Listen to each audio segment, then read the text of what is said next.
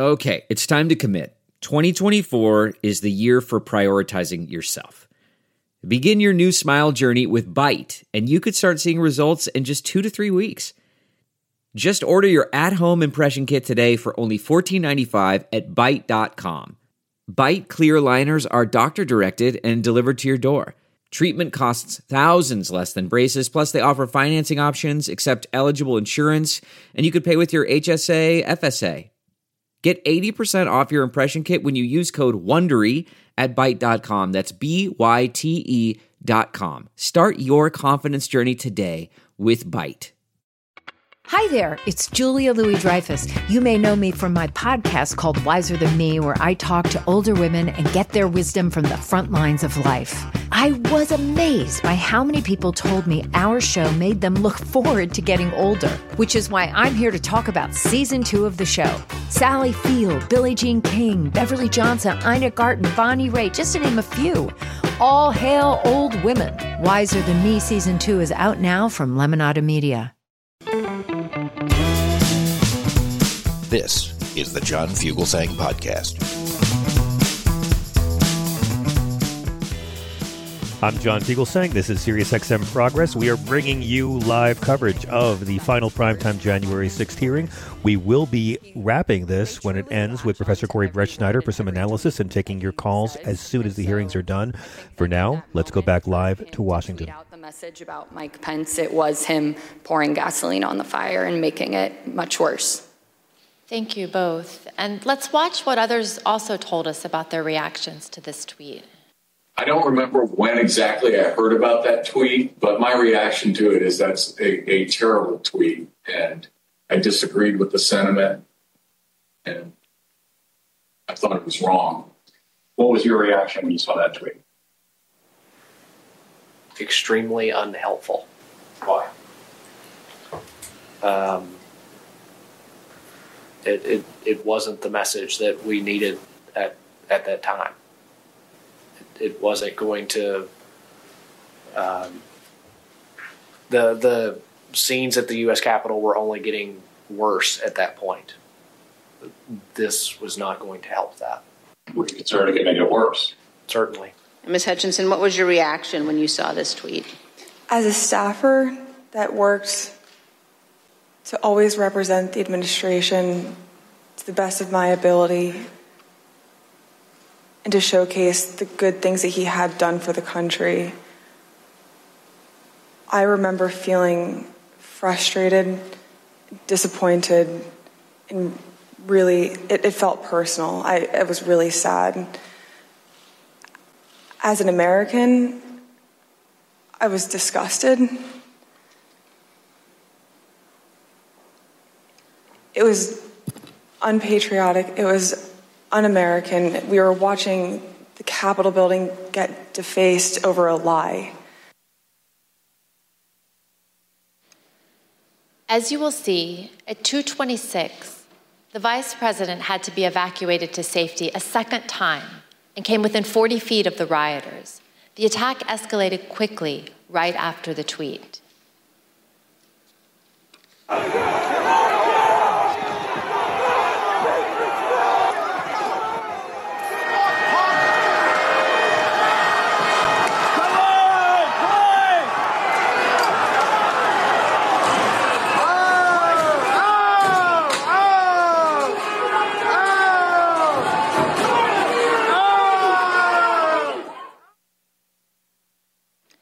During this chaos, what did President Trump do at that point?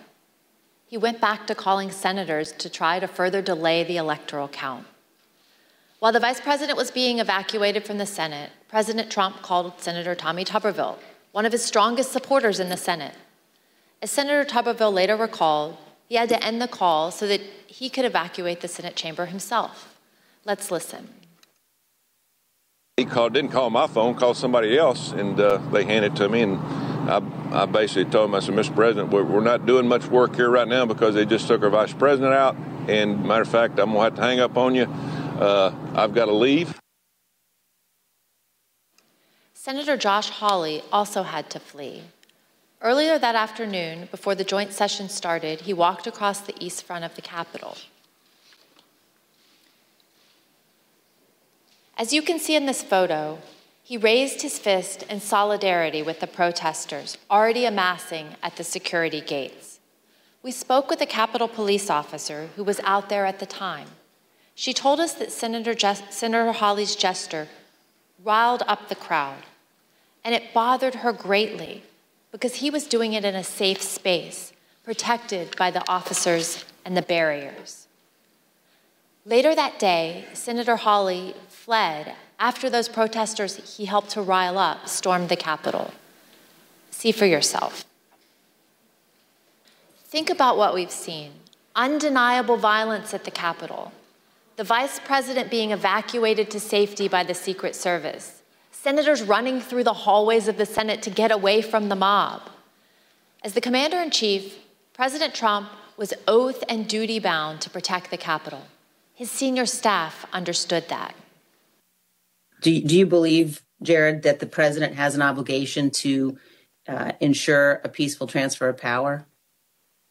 Um, yes.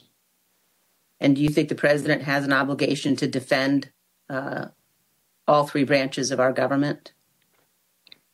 Uh, I believe so. And, and I assume you also would agree the president has a particular obligation to take care that the laws be faithfully executed. That is one of the president's obligations, correct? No, I mean, I asked what his duty is. Well, I mean, there's a there's a constitutional duty. I, what he has, he's the commander in chief, and that was the, the that was my biggest issue with him as national security advisor. Rather than uphold his duty to the Constitution, President Trump allowed the mob to achieve the delay that he hoped would keep him in power. I reserve. The gentlewoman reserves. I request that those in the hearing room remain seated until the Capitol Police have escorted members and witnesses from the room. I now declare the committee in recess for a period of approximately 10 minutes. And with that, uh, the committee's a vice brief chair. recess for the committee on the final night of primetime hearings. I'm John Fugelsang. This is Sirius XM Progress. It's a pleasure to have you with us. It's so far been uh, a really, really information packed evening, and we're just getting started. We're going to take a quick break along with the committee right now. We'll be back in two. Reminder as soon as the hearing wraps, we will be live with Professor Corey Brettschneider of Brown University's Political Science Department and taking your calls all night. We love cable news coverage, but here on Sirius XM, our experts are you, and you are our favorite guests. We will be taking your calls all evening as soon as the hearing wraps at 866 997 GRIT. In the meantime, we'll be back in two.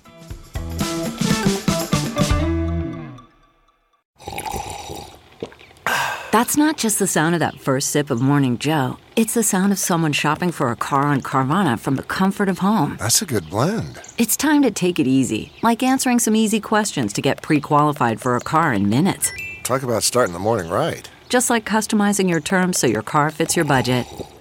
Mm-mm-mm. Visit Carvana.com or download the app to experience car shopping the way it should be convenient, comfortable. Delve into the shadows of the mind with Sleeping Dogs, a gripping murder mystery starring Academy Award winner Russell Crowe. Now available on digital. Crowe portrays an ex homicide detective unraveling a brutal murder he can't recall. Uncovering secrets from his past, he learns a chilling truth. It's best to let sleeping dogs lie. Visit sleepingdogsmovie.com slash Wondery to watch Sleeping Dogs, now on digital. That's sleepingdogsmovie.com slash Wondery.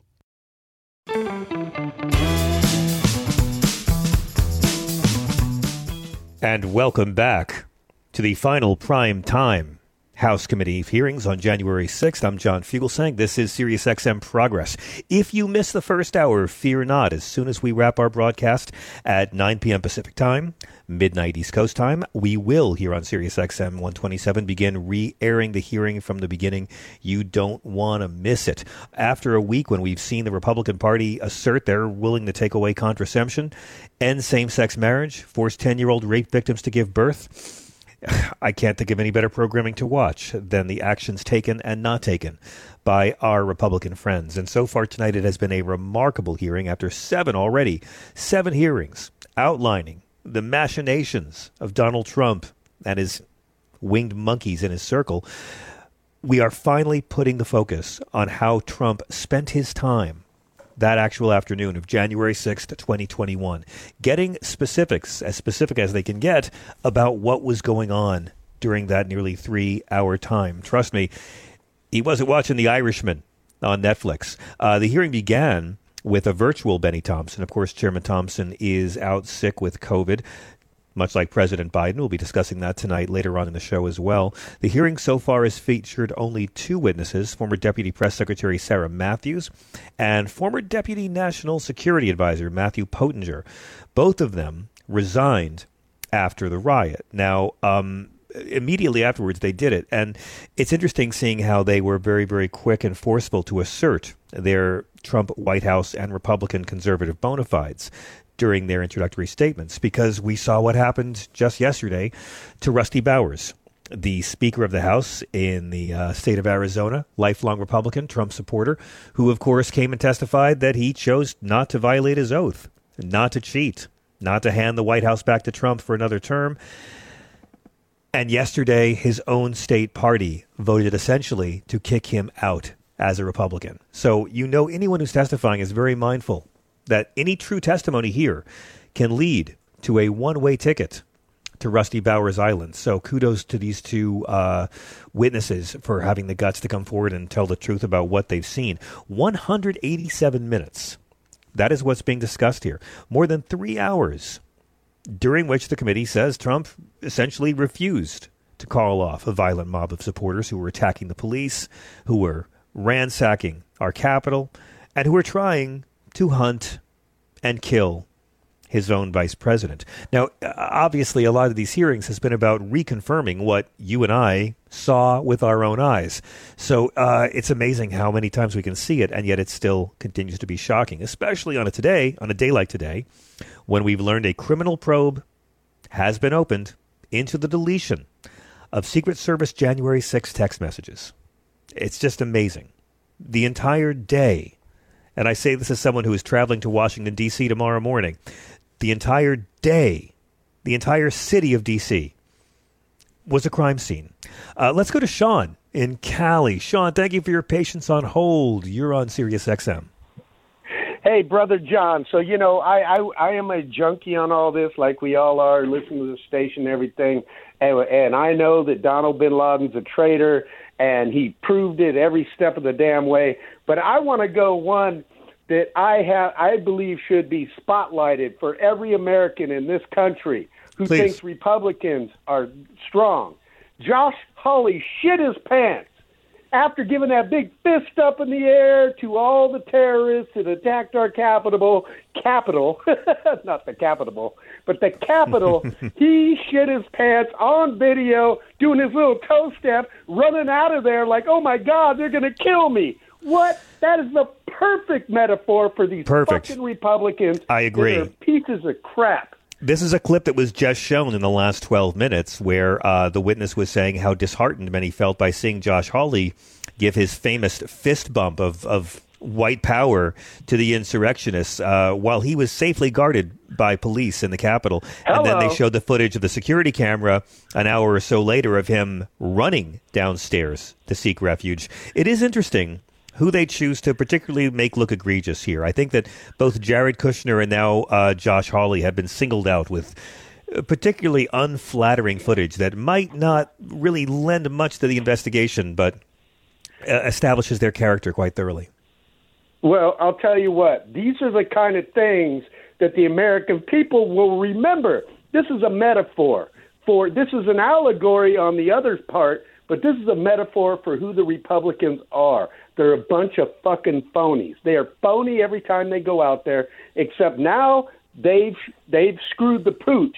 What they've done is they have attached themselves to a traitor, and they may not get you know the treason you know um, uh, indictment, but they've attached themselves to a, a someone who's going to go down in history as a traitor, and that was their choice. They could have done the right thing. They have options in this world. They could have done the right thing and been like, you know, normal patriotic American. But no, they are not patriots.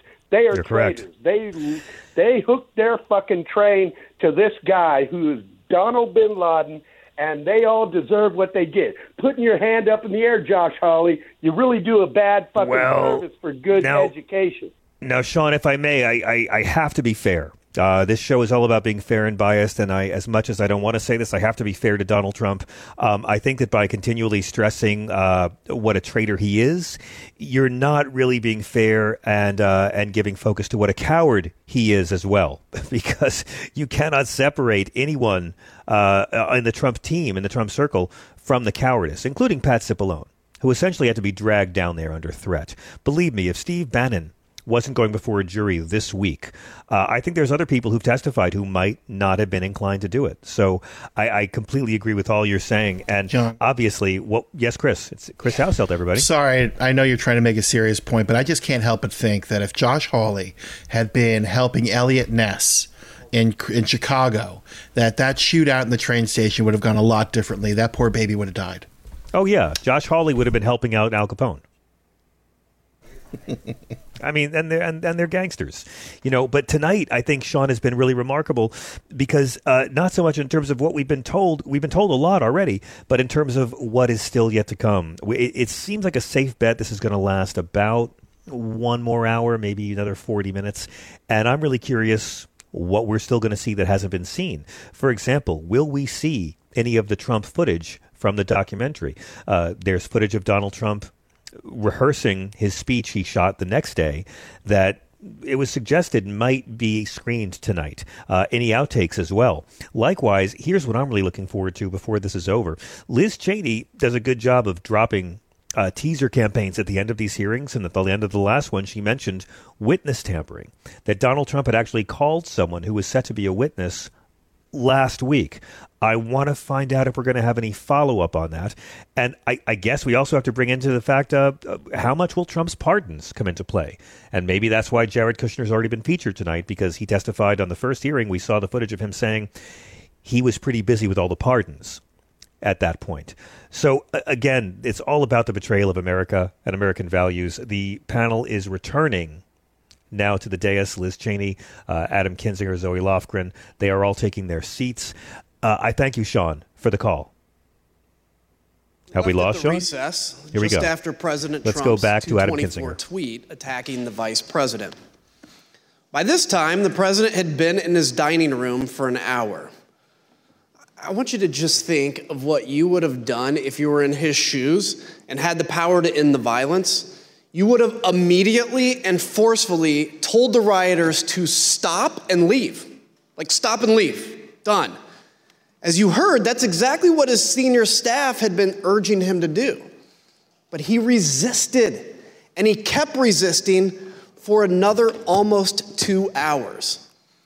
In the meantime, all the president did was post two tweets. One at 238 and the other at 313. One said, quote, stay peaceful. The other said, quote, remain peaceful. But the president already knew that the mob was attacking the police and had invaded the Capitol. Neither tweet condemned the violence or told the mob to leave the Capitol and disperse. To appreciate how obvious it was that President Trump was not meeting this moment, it's helpful to look at the real time reactions of his own son, Don Jr., to the first tweet, captured in a series of text messages with Mark Meadows. I'll warn the audience that these messages contain some strong language. As you can see, Don, Jr.'s fir- Don Jr. first texted Mr. Meadows at 2:53. He wrote, "He's got to condemn this shit ASAP.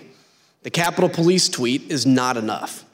Mr. Meadows replied, "I am pushing it hard. I agree." Don Jr. responded, this is one you go to the mattresses on. They will try to fuck his entire legacy if this on this if it gets worse. Here's what Don Jr. told us he meant by go to the mattresses. At 258, when you say that he need that Mr. Meadows needs to go to the mattresses, on this issue. When you say go to the mattresses, what does that mean? It's just a reference for going all in. I think it's a Godfather reference. Sean Hannity agreed, and he also turned to Mark Meadows for help after the president's second tweet. As you can see, Mr. Hannity texted at 3:31 to say Trump needed to deliver a statement to the nation telling the rioters to leave the Capitol. Mr. Meadows responded that he was quote on it. Don Jr. and Sean Hannity were not the only ones who implored Mr. Meadows to get the president to speak to the nation and tell the mob to leave, to go home, go home. Throughout the attack, Mr. Meadows received texts from Republican members of Congress, from current and former Trump administration officials, from media personalities, and from friends. Like President Trump's staff, they knew President Trump had to speak publicly to get the mob to stop. Let's look at just a few of these text messages. Fox News personality Laura Ingraham said, The president needs to tell the people in the Capitol to go home. Former Chief of Staff Mick Mulvaney urged Mark, he needs to stop this now. Fox News personality Brian Kilmeade said, Please get him on TV, destroying everything that you guys have accomplished. When we interviewed White House counsel Pat Cipollone, he told us that he knew the president's two tweets were not enough. Let's listen to what he said. I think the question is Did you believe that the tweets were not anything about your advice to the president? No, I believe more needed to be done. Okay. I believed that a public statement needed to be made. When you talk about uh, uh, others on the staff thinking more should be done or thinking that the president needed to tell people to go home, who, who would you put in that category?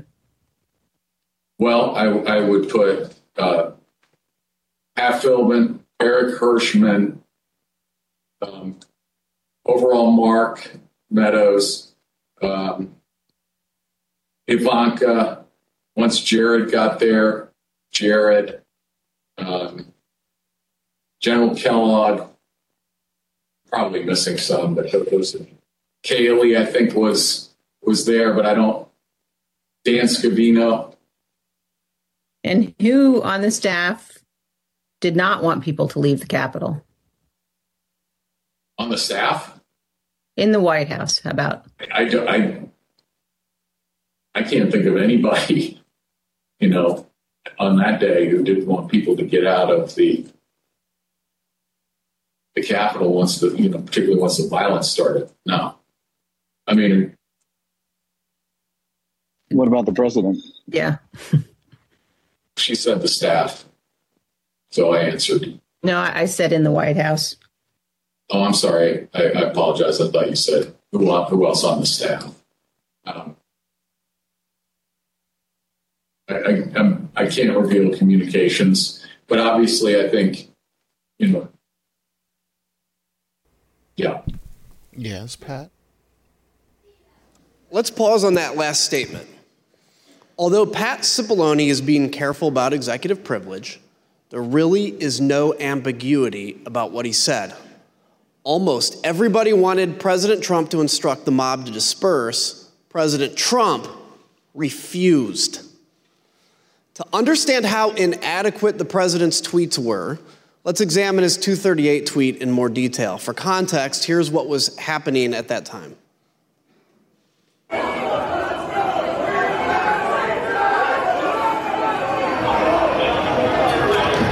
broke the glass? Everybody stay down! Get down! Doors barricade. There's people flooded the hallways outside. We have no way out. We were just told that there has been tear gas in the rotunda, and we're being instructed uh, to each of us get a gas mask we went from a peaceful protest, and this is a very dangerous situation right now. Um, that there are. I'm being told these protesters on the inside are around both chambers, and there is now tear gas inside the Capitol rotunda. In fact, members locked in the House are being instructed to put on masks. Ms. Matthews, after President Trump's tweet about Vice President Pence, you told us you spoke to, uh, immediately, you spoke to Kayleigh McEnany. What did you tell her, and where did she go afterwards? After the tweet about the vice president, I found Kayleigh and told her that I thought the president needed to immediately send out a tweet that condemned the violence that we were seeing and that there needed to be a call to action to tell these people to leave the Capitol. And she agreed and walked over to the Oval dining room to find the president. We, we interviewed Ms. McEnany and others who, who were in the dining room with the president, uh, urging him to put out a statement. Ms. Matthews, Ms. McEnany told us she came right back to the press office after meeting with the president about this particular tweet. What did she tell you about what happened in that dining room? When she got back, she told me that a tweet had been sent out, and I told her that I thought the tweet did not go far enough, that I thought there needed to be a call to action and he needed to condemn the violence. And we were in a room full of people, but people weren't paying attention. And so she looked directly at me and, in a hushed tone, shared with me that the president did not want to include any sort of mention of peace in that tweet, and that it took some convincing on their part, those who were in the room. And she said that there was a back and forth um, going over different phrases to find something that he was comfortable with. And it wasn't until Ivanka Trump suggested the phrase, stay peaceful, that he finally agreed to include it. The president resisted writing stay peaceful in a tweet. He told Mark Meadows that the rioters were doing what they should be doing, and the rioters understood they were doing what President Trump wanted them to do. President Trump's message was heard clearly by Stop the Steal organizer Ali Alexander. At 2:38, he told another organizer, quote, "POTUS is not ignorant of what his words would do." Rioters storming the Capitol also heard President Trump's message. In this video, you'll see surveillance footage from the rotunda that shows a group of Oath Keepers, including Jessica Watkins, who's been charged with seditious conspiracy. You'll hear her walkie talkie communications with others as they share intelligence and communicate about President Trump's 238 tweet in real time. Again, we warn the audience that this clip also contains strong language. CNN just said that they evacuated all members of Congress into a safety room. There's no safe place in the United States for any of these motherfuckers right now, let me tell you. I hope they understand that we are not joking around.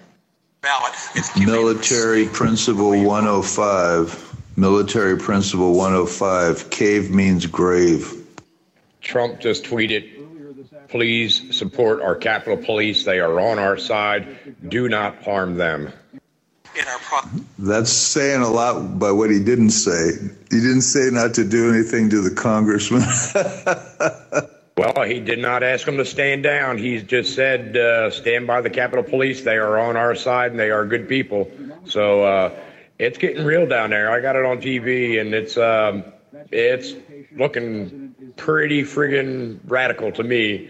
CNN said that Trump has egged this on, that he is egging it on, and that he is watching the country burn two weeks before he leaves office. He is not leaving office. I don't give a shit what they say. We are in the mezzanine. We are in the main dome right now. We are rocking it. They're throwing grenades. They're freaking shooting people with paintballs, but we're in here. Be safe, be safe. God bless and Godspeed and keep going. Get it, Jess. Do your shit. This is what we fucking lived up for. Everything we fucking trained for. Took over the Capitol. Overran the Capitol. We're in the fucking Capitol, bro. We've now seen how President Trump's supporters reacted to his tweets. Mr. Pottinger, you told us that you consider the tweets sent to this point to be, quote, wholly inadequate given the urgency of the crisis. What, in your view, would have been needed? Yeah, I, it was insufficient. I think what you could count me among those who was uh, hoping to see an unequivocal, strong statement uh, clearing out the Capitol, telling people to stand down, leave, go home. Um, I, I, I think that's what we were hoping for. So something a lot more kind of definitive and not ambiguous because he has that power over his folks. Ms. Matthews, you told us about a colleague who said during the attack that the president should not condemn the violence. Can you please tell us about how that about that moment and your reaction? Yes, so a conversation started in the press office after the president sent out those two tweets that I deemed were insufficient. And a colleague suggested that the president shouldn't condemn the violence because they thought it would be, quote, handing a win to the media if he were to condemn his supporters. And I disagreed. I thought that we should condemn the violence and condemn it unequivocally. And I thought that he needed to include a call to action and to tell these people to go home.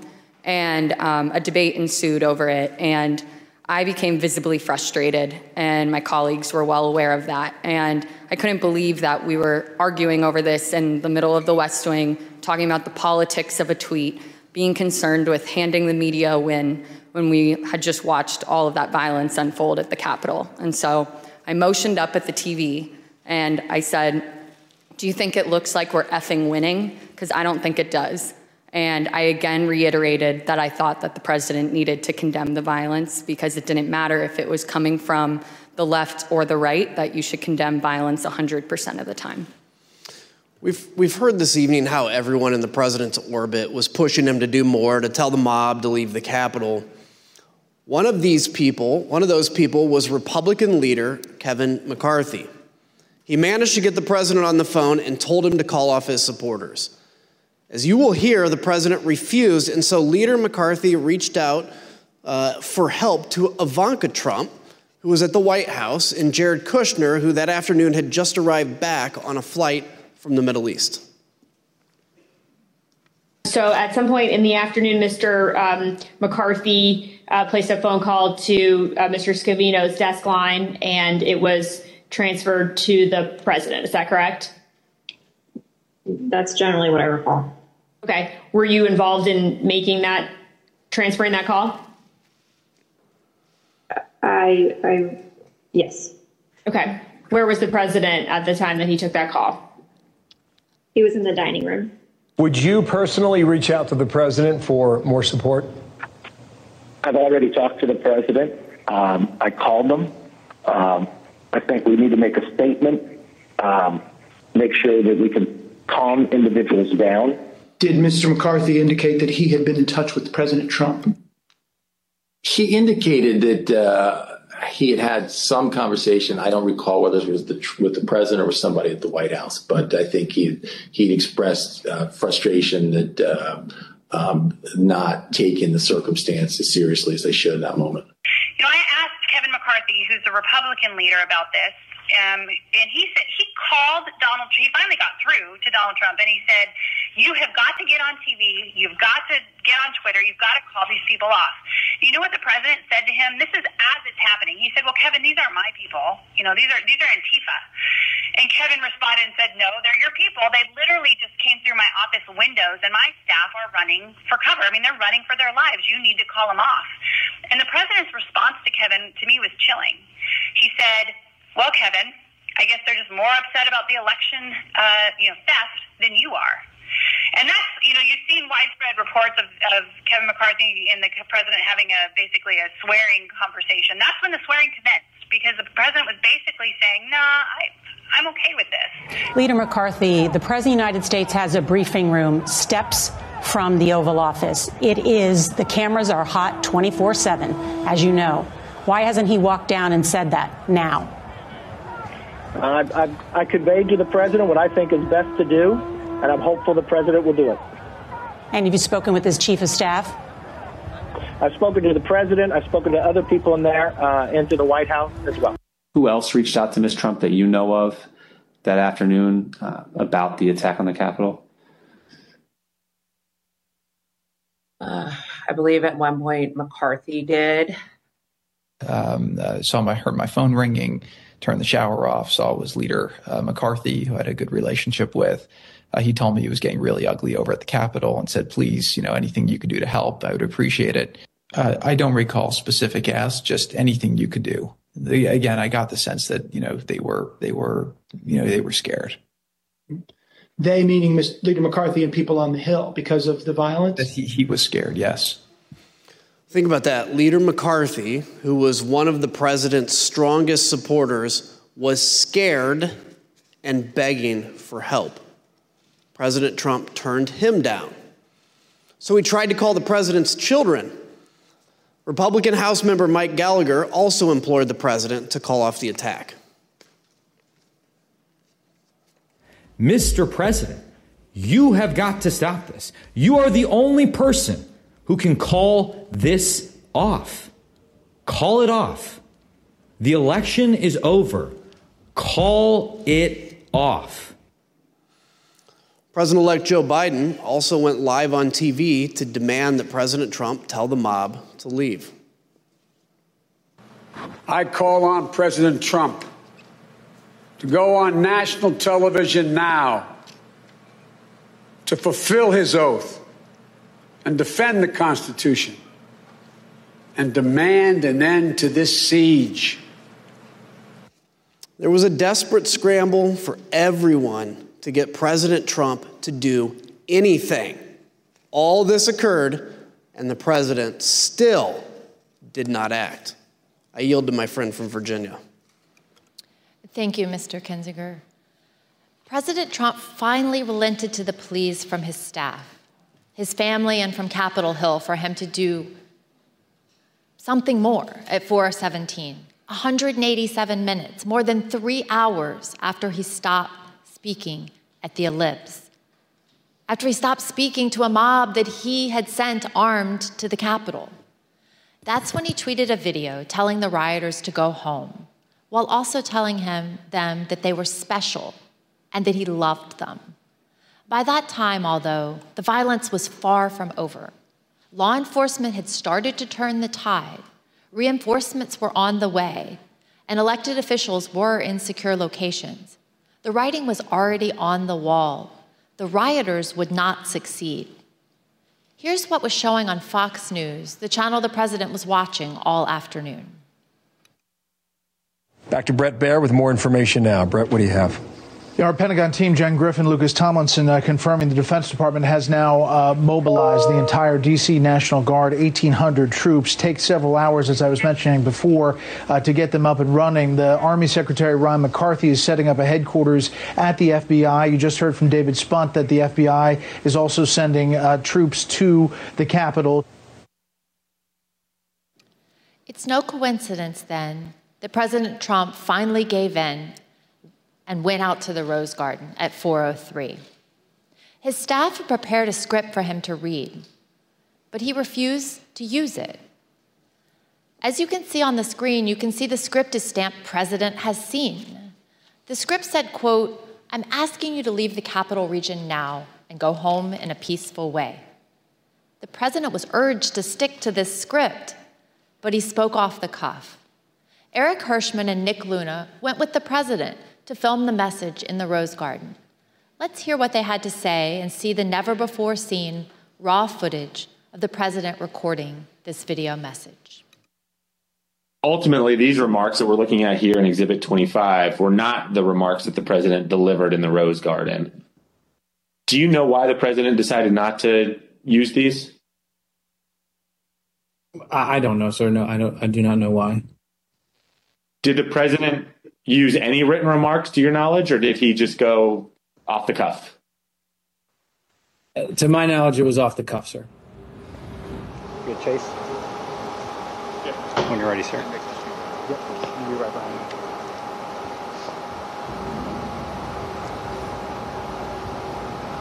You tell me when. When you're ready, sir.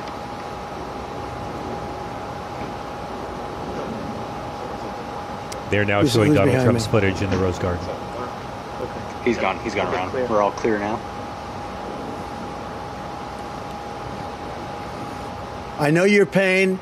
I know you're hurt. We had a election. Let me see. I know your pain.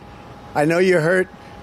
We had an election that was stolen from us. It was a landslide election, and everyone knows it, especially the other side.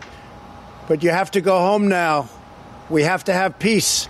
We have to have law and order. We have to respect our great people in law and order. We don't want anybody hurt. It's a very tough period of time.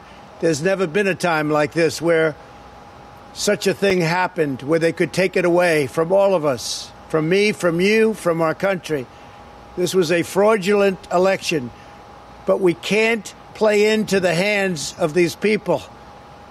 We have to have peace. So go home. We love you. You're very special. You've seen what happens. You see the way others are treated that are so bad and so evil. I know how you feel. But go home and go home in peace. When I got there, uh, basically the president just had finished uh, filming the video, and I think he was basically retiring for the day. Was there any discussion about the president releasing a second video that day? Not that I recall. When when he finished his video, I think everyone was like, "Day's over." People were pretty drained. Were pretty what? Drained. Uh, but we say day day over. The, there were still people in the Capitol at that point, weren't there? There were people in the Capitol, but I believe by this stage, you know, law enforcement.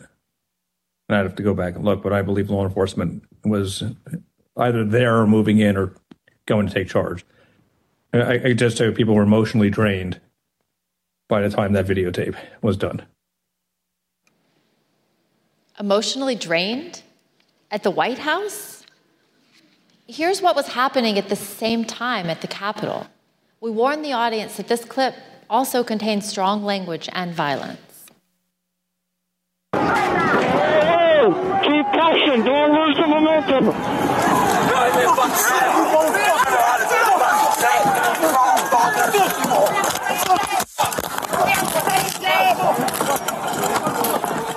Another officer unconscious. Uh, the sheriff.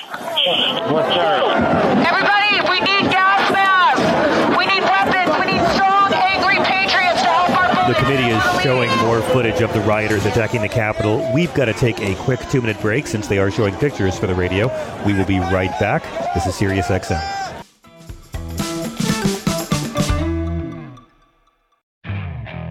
Okay, picture this. It's Friday afternoon when a thought hits you. I can spend another weekend doing the same old whatever, or I can hop into my all new Hyundai Santa Fe and hit the road. With available HTRAC, all wheel drive, and three row seating, my whole family can head deep into the wild. Conquer the weekend in the all new Hyundai Santa Fe. Visit HyundaiUSA.com or call 562-314-4603 for more details. Hyundai, there's joy in every journey. Okay, picture this. It's Friday afternoon when a thought hits you. I can spend another weekend doing the same old whatever, or I can hop into my all new Hyundai Santa Fe and hit the road. With available HTRAC, all wheel drive, and three row seating, my whole family can head deep into the wild. Conquer the weekend in the all new Hyundai Santa Fe. Visit HyundaiUSA.com or call 562-314-4603 for more details. Hyundai, there's joy in every journey.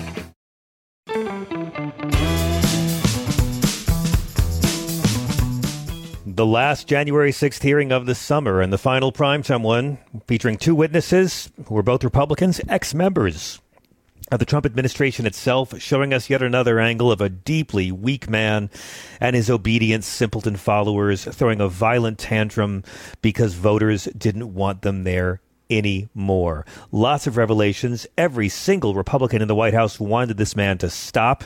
They're not all rhinos.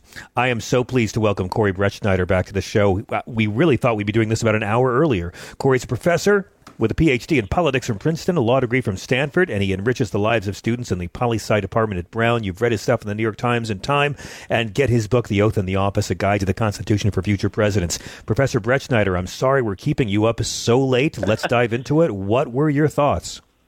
Wow, John. I mean, I'm just trying to to sort of process and internalize all that we saw. The um, you know the the he continues to shock us.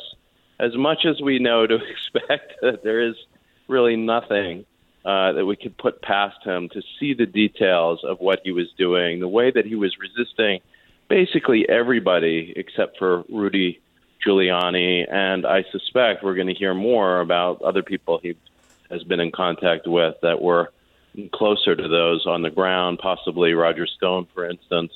Uh, you know, this is just somebody who was clearly uh, aiding and abetting an insurrection. And when he was silent, they knew what it meant. And he was communicating with the people on the ground to see all of that, to see even in the end, the next day, at the end of the riot, the the attempt in the face of all the pressure from his family and staff to not um, to not send them home, to not stop, to continue to fight, and also the connection to the wider plot that this was really uh, not just a one-off riot or you know as terrible as the violence was, but it was part of a scheme to disrupt uh, the election and to hold power, self coup. I mean, all these extreme words uh, really fit. We see now with the uh, facts and the deep detail that this committee has given us. What an amazing night this is. This really, I've been complaining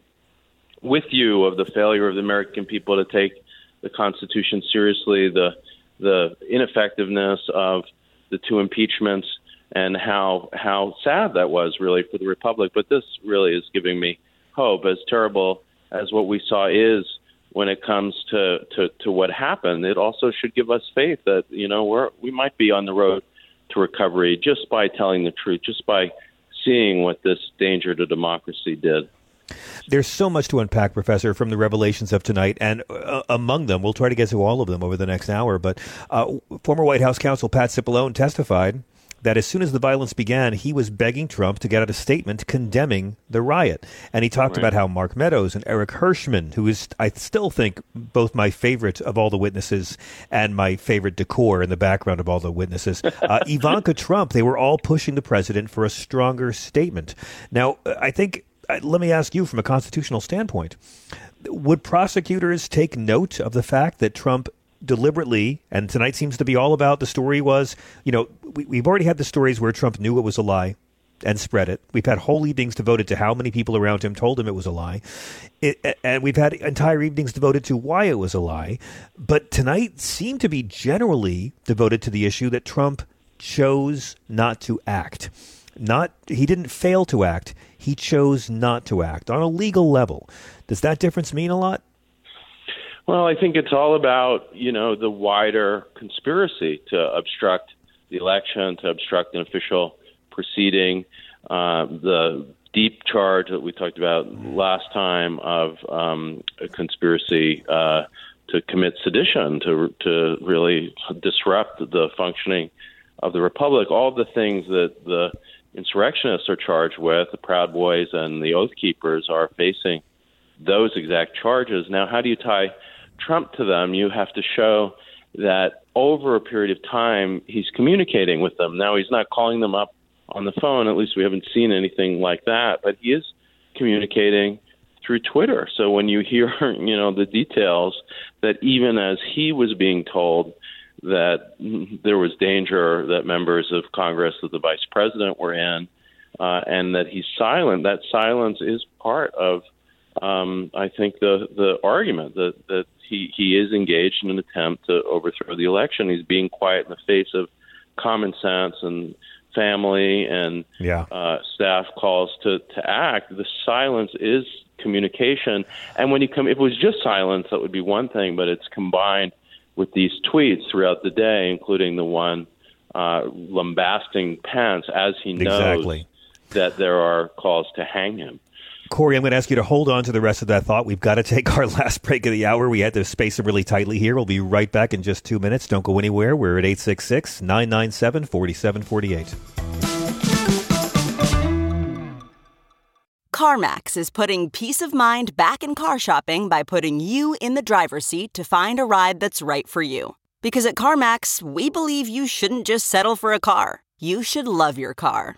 That's why every car we sell is CarMax certified quality so you can be sure with upfront pricing that's the same for every customer. So don't settle. Find love at first drive and start shopping now at CarMax.com. CarMax, the way car buying should be. Okay, picture this. It's Friday afternoon when a thought hits you. I can spend another weekend doing the same old whatever, or I can hop into my all-new Hyundai Santa Fe and hit the road. With available HTRAC all-wheel drive and three-row seating, my whole family can head deep into the wild.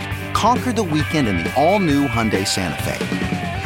Visit HyundaiUSA.com or call 562 for more details. Hyundai, there's joy in every journey.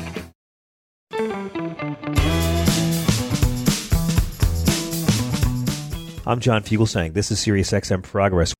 We are going over the final January 6th committee hearing of the summer with Professor and author of The Oath in the Office, Corey Brettschneider. Corey, thank you so much for staying up late. I, I didn't think they'd go this late in the hearings. yeah. Well, I mean, there was an intense amount to get through, and I'm glad they took their time, actually. I think you don't want to rush, uh, you know, for now, the concluding argument, and uh, they were, you know, bringing evidence. They always have at the end just some punch that that's kind of shocking, and even despite what we've heard, and I thought the Bannon uh, punch at the end, really just an outright confession that this was made up from the beginning. Of course, we know it's made up, but uh, the the claim about election fraud, but to hear Bannon say it in such plain and public ways, so brazenly, uh, I thought that was very powerful. One thing I didn't mention that I don't want to lose is to me there was a, a really important detail of the hearing today that shows how vulnerability how vulnerable the democracy that we live in is and how particularly vulnerable it was on January 6th and that was uh, the moment when we realize Mike Pence is making all the calls that Trump is refusing right. to stop this thing. He wants it to continue obviously and is absolutely refusing sitting in that dining room to do anything. And, and Pence calls in the National Guard. Now, what struck me, and this is in my constitutional scholar mode, is the president is commander in chief, not the vice president. The vice president has no power to call out the military. What the hell was going on? It's like all of a sudden there was some sort of weird temporary coup where Pence realized he better step up and save the country, and uh, it was like a, a you know two hour or, or I don't know how long it lasted, hour long emergency moment in the country's history where.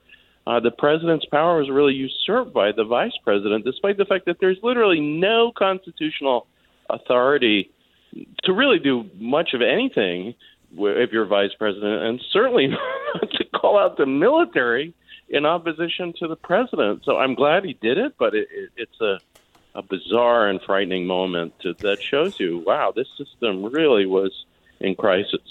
Well, uh, actually, let me show you how how revelatory tonight's hearing was because I'm going to push back on you, Professor, and I'm Mhm, inviting our mhm. listeners to call. By the way, with what was the biggest revelation or shocking moment or disappointing moment for you in tonight's hearing at 866-997 grit. As fascinating as it was that that the vice president was giving orders to the military to clear the Capitol. And this is according to the chairman of the Joint Chiefs of Staff. Right. Uh, per Milley, Pence was saying, get the military down here, get the guard down here, put down this situation. I- I think the that's not even the most shocking Mike Pence revelation of the evening. For me, I just just in the Mike Pence room, uh, to me it was even more shocking the danger that Pence's Secret Yeah. Service agents believed themselves to be in. Agents screaming and yelling, some sending deeply personal messages to have their colleagues, if necessary, say goodbye to their families for them. Uh, Agents in these very tense and urgent exchanges discussing if they didn't move Pence in a minute or two, they might lose their chance to leave or hide him as the rioters advanced. I mean, it's really hard to. The, the trouble with these hearings is there's so many shocking revelations, and they barely give you a break to let anything land. Right. It was, I mean, emotional, and that's a lot of what the committee's doing. It's pulling that out to show you what it felt like. And like members of Congress, I guess he really was in fear for his life. I mean, I have to believe at some point. Well, we'll see. I mean, he's he's making all sorts of calculations, but we need to hear from him, obviously, From and Trump? get him to I'm sorry, testify about what From- was from- going on and what From whom? what From from. Pence? Hear from Pence Yes, himself? yes.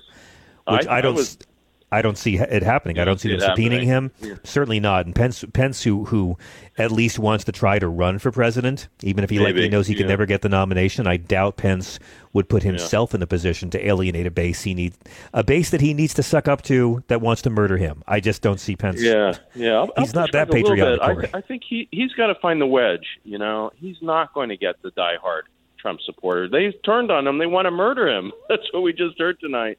So he's got to find a way to peel off some segment of the Republican Party, and we're not going to see it now. But as finally the polls are starting to move, uh, Trump's negatives, our disapproval is increasing.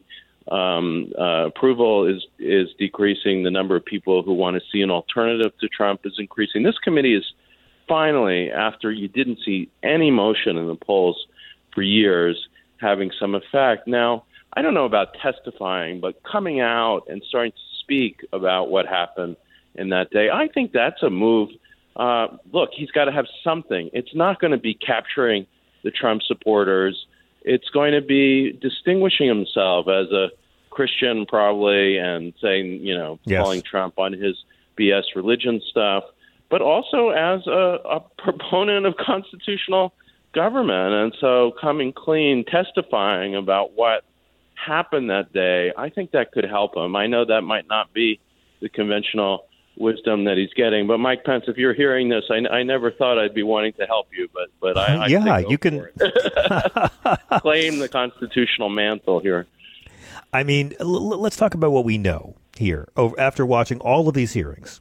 And it's been really interesting watching all of them so far. We know that he really lost. We know that everyone around him and his administration and staff made sure he knew he'd really lost. We know he knew he lost when he pushed the stolen election propaganda. We know he knew he'd lost when he worked that mob up. Now, tonight, we know for those three hours, his staff, his cabinet, his family kept begging him to make it stop. We also know we've heard the word fuck on live network TV more tonight than ever in my entire life. Um, and, and, and we now know they finally found a way to let Steve Bannon give testimony. The last night of the summer, they put a little special Easter egg in there for us, and it was perfect. You know, no way were they going to let Steve Bannon have what he wanted, which was to testify live and turn it into a grandstanding chance for him to perform for his podcast fans. What they hmm. did was play the actual audio from October 31st, 2020, a week before the election, months before the insurrection, showing showing that Bannon and Trump both understand the dynamics of the vote count. Uh, he says how, how, how Trump's going to declare victory whether or not he was the winner. It's all premeditated. He also explained in the same clip why election results favor Republicans first because the mail ballots lean Democratic and are counted second. Uh, Liz Cheney said it demonstrates that Trump's entire plan was premeditated. How important is it that it's now been laid out on tape that all this was strategy? I think, you know, showing that he didn't believe the big lie is crucial to any future criminal case, certainly, because what he's going to claim in his defense, in reference to all these various charges that we've talked about, the, um, uh, you know, cons- conspiracy to obstruct an official proceeding, conspiracy um, uh, towards sedition, uh, all of those are potentially he has a defense, which is I was doing my duty. I'm supposed to uphold the Constitution. I believe there was fraud. That's my sincere role, and I couldn't, you know, allow the certificate. Now, if you can show that's a lie, that he wasn't doing that, what's the defense? That just falls apart. So all of that, um, you know, in a criminal case, so much is about uh, the mens rea, the mental state of the right. um, uh, individual, the the accused. And here you see there, there was a bad intent here. There certainly was not a, a good faith effort to protect our democracy. It was just an attempt to stay in power, even though he knew he was lying. So that is really important if uh, the DOJ, as I hope they will, t- takes up this case. We are going to take your calls uh, shortly at 866 997 4748. But first, um, I have a couple of questions from a listener, Amy, who uh, wants to know two things, Professor. One, does Roger Stone's presidential pardon cover Stone for January 6th? Good I don't question. think it I'm does. sure. No, and it's not a prospective pardon. it had to do with the specifics of the criminal case that had been brought against him. Uh, there, you know, is one. I think what the caller might, the listener might be thinking about is that in the Nixon case, there was a very special kind of pardon that Ford gave that was really a blanket pardon for everything that happened during the Nixon presidency. And Stone's pardon is more specifically for the conviction that he faced. So January 6th happened uh, happened after the fact, and Okay. I, I don't think would be covered by it. That's good. That's very good to know. Her second question is How can Merrick Garland not move forward with the full weight of his office now? If we want to save Oh, democracy, man. then we have to defend it, don't we? I mean, look, at least we know Merrick Garland's been told about this, Corey. He he, he knows, right? He's he's he's been alerted. Well, he said he's going to be watching it closely, that his uh, staff is going to be watching it closely.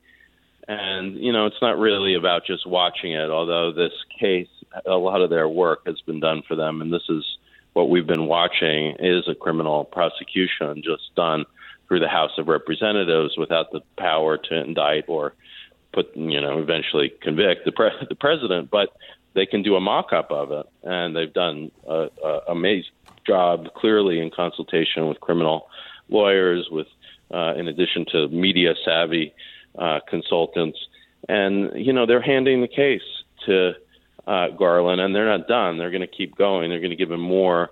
But what I think is crucial about all of these days is not just the information. It's really not about that. It's about the pressure on the Department of Justice to do a prosecution that obviously needs to be done. And uh, it's really, you know, at, at this point about embarrassing, I think, Merrick Garland into doing it. I don't know what's going on in his mind. I worry that what it is is this sort of misguided idea that, look, you know, we have to move past this. We have ethical people in power now. It reminds me a lot of the things that Gerald Ford said about why he didn't want to see Nixon prosecuted and why he gave the pardon that it, that it was you know about the institutions holding and, and ethical people in the Department of Justice and he did uh, you know things to reform the Department of Justice Ford did that are still with us uh, the the the uh, counterpart of Merrick Garland was Edward Levi a very respected former president of the University of Chicago who became the Attorney General Garland, you know, has spoken very highly of Levi. But to me, you know, for all the laudatory praise for Levi misses the fact that they really believe that prosecution of the former president was a mistake and that instead they should focus on reforms within the DOJ and the future. And uh, that was a disaster, not prosecuting Nixon. It set Yeah. all of this up. And I, I don't want to see Garland be another Edward Levi. That would be a disaster for the country. Well, speaking of, you tweeted about an hour ago, maybe don't make Nixon your go to example of how to respect the Constitution. I thought the same thing. Somewhere in hell, Nixon is high fiving Roy Cohn, going, See, I'm not the worst one anymore. Your boy outdid me. Yeah, I mean that worries me on a deep level. On the one hand, of course, it's funny that here you have this national security deputy testifying about the wonderful transition of power that was enabled by Richard Nixon. You know, somehow not getting the fact that that that Nixon's presidency was next to Trump, one of them maybe equal to Trump, and the more we learn about it, but but certainly a danger uh, for democracy. Certainly, an instance of the White House being used to shield crimes and to commit them, and yeah, to use that as an example with no sense of irony, not even mention it. I, I, I thought was absurd, but it's it's also worries me because you know there's a cult of I think he wasn't realizing what he was doing, a cult of Richard Nixon within that Trump White House. I mean Trump connection to Roy Cohn, connection to Stone, who was an operative in the Nixon White House as a young 20 something year old. I'm, for my next book, interviewing one of the prosecutors who interviewed Stone in connection to a number of things that were going on uh, at the time, not Watergate itself, but related uh, activities and crimes. And, uh, you know, here this, this guy just sort of repeating Stone, who I believe has a tattoo of Nixon on him. Yes, he does. Repeating that, you know, Nixon was so great line, which is not correct. Of course. well, that's why I think I want to see Stone go to jail so much. Not so much to see Roger go to jail, But the tattoo is the closest we'll ever get to actually seeing Nixon behind bars in our lifetime. so I, I go for Boy, that. I love Corey. that. Have you been using that? That's got to go on your. Oh, uh, all the time. Popular with cellmates too. I hear popular with the cellmates.